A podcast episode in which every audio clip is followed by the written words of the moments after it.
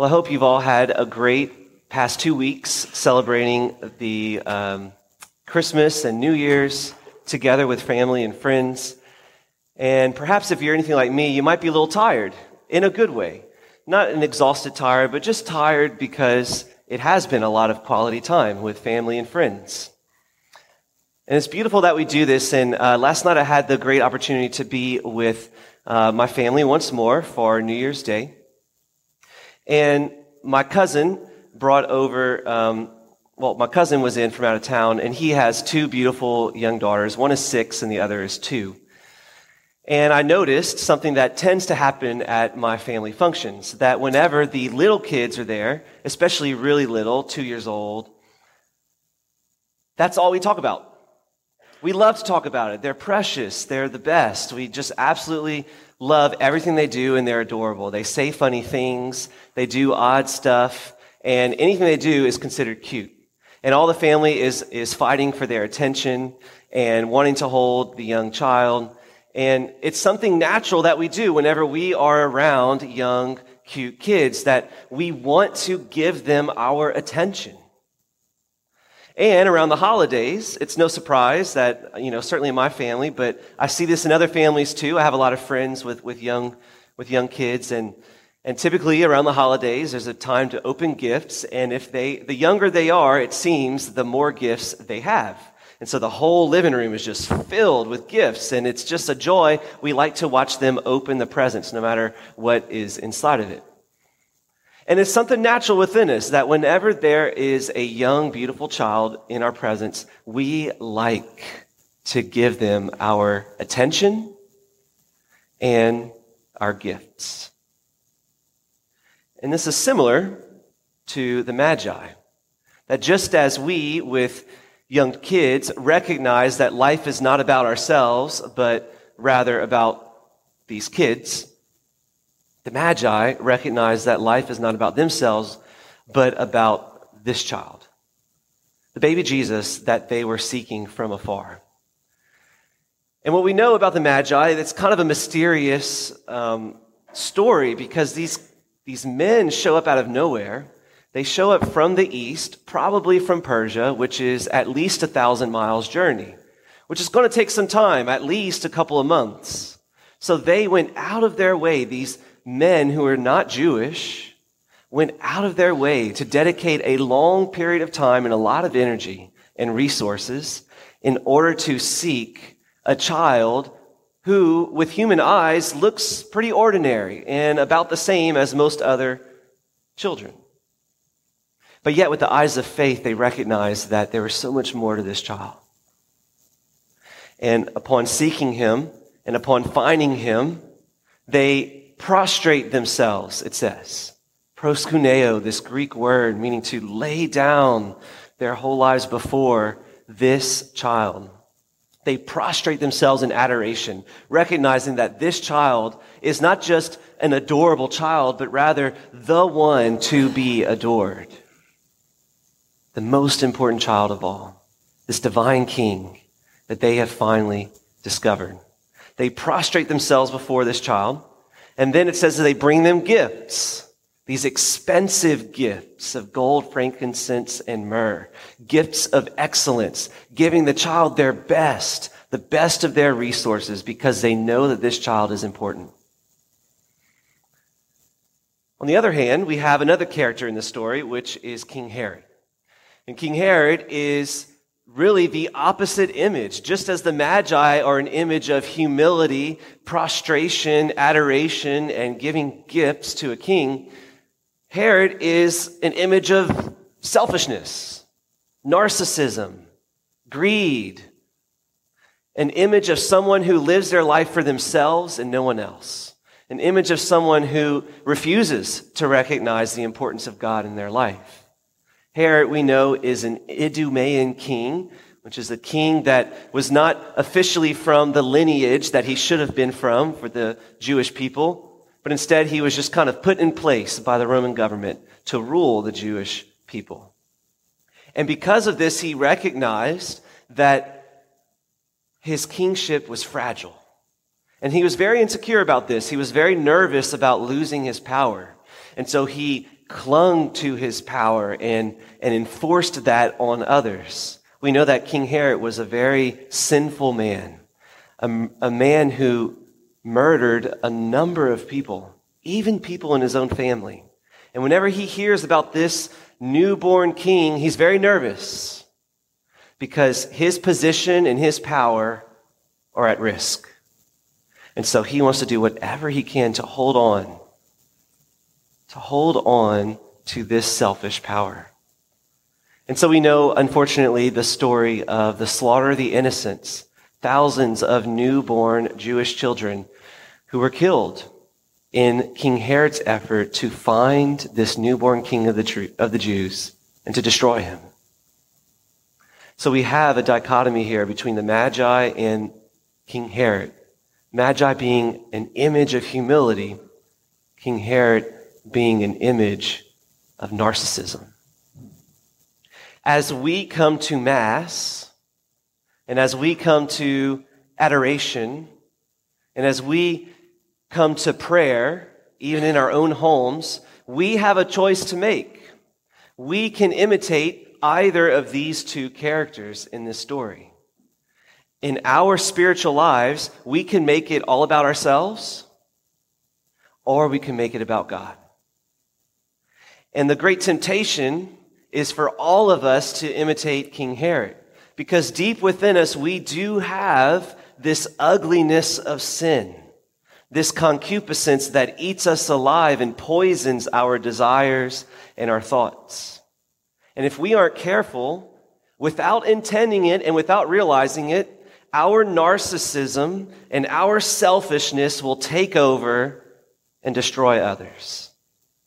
It will take over our lives and even our relationship with God and become a huge barrier between us and the Christ child. It's our desire instead is that as we come to adoration, as we come to church, as we come to prayer, we want to imitate the two actions that the Magi manifested. One is prostration. This physical gesture of adoration before our King. Especially when we are in the presence of Jesus in the Blessed Sacrament, we want to make sure that our bodies line up with our soul's desire to adore our King. This is why we do things like genuflecting.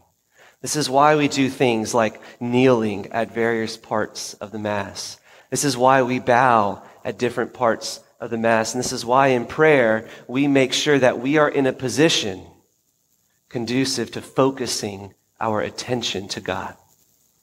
That's our first thing we want to do. We want to prostrate. We want to adore. We want to physically manifest our attention upon the Lord. The second thing is that we want to give him gifts. The Magi gave him gifts of excellence.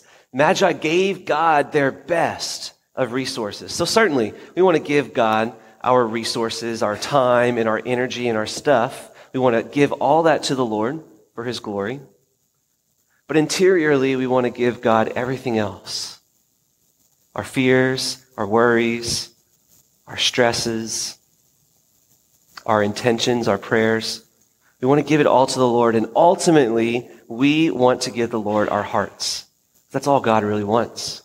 God desires our hearts. But when we say our hearts, we mean our whole lives, our whole selves. That's the gift that's greater than anything that we can give to the Lord.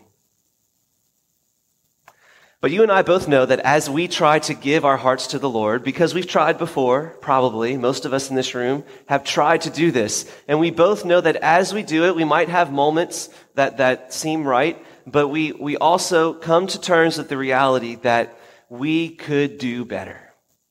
There's something holding us back. We are holding something back from the Lord. We don't want to, but we tend to. And what is it? What is, what's keeping us back? What prevents us from giving the Lord everything?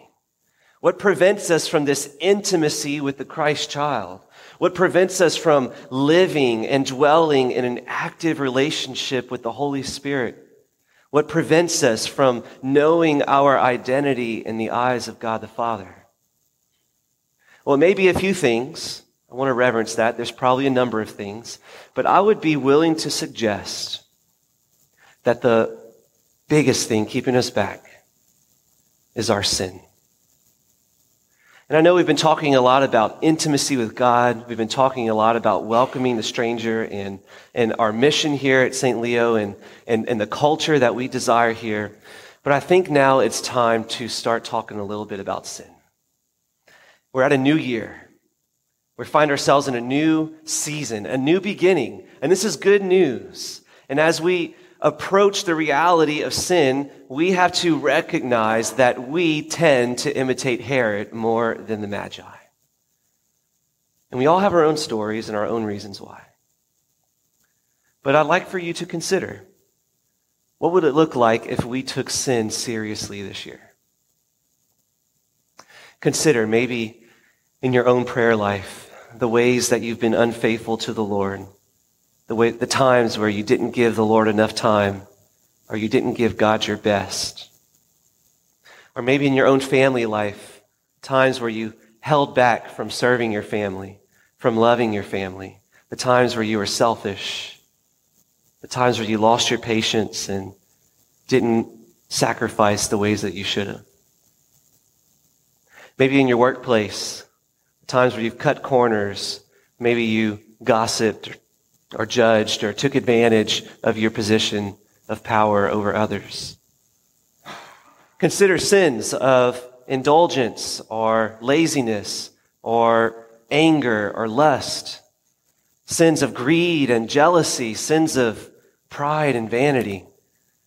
We are all victims of this burden of sin in our lives. The good news is that without Jesus, we would destroy ourselves, just like King Herod. But with Jesus, we have a way out. God really is our Savior. He's saving us from something, from the destruction of sin in our lives. But far too many of us become complacent. We come used to our sins. We justify that, well, it maybe really isn't that big of a deal.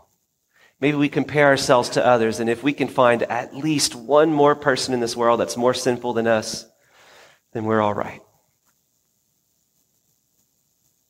But what if we took sin seriously this year? I believe that God is asking us to give Him our whole hearts, our whole selves, and to hold nothing back. And as we do that, we discover an intimacy and a freedom and a joy like none other. God wants this for us. But the key is to recognize that life is not about ourselves. It's about God. King Herod lived his life for himself and found destruction. The Magi lived their life for God. And they found the newborn king.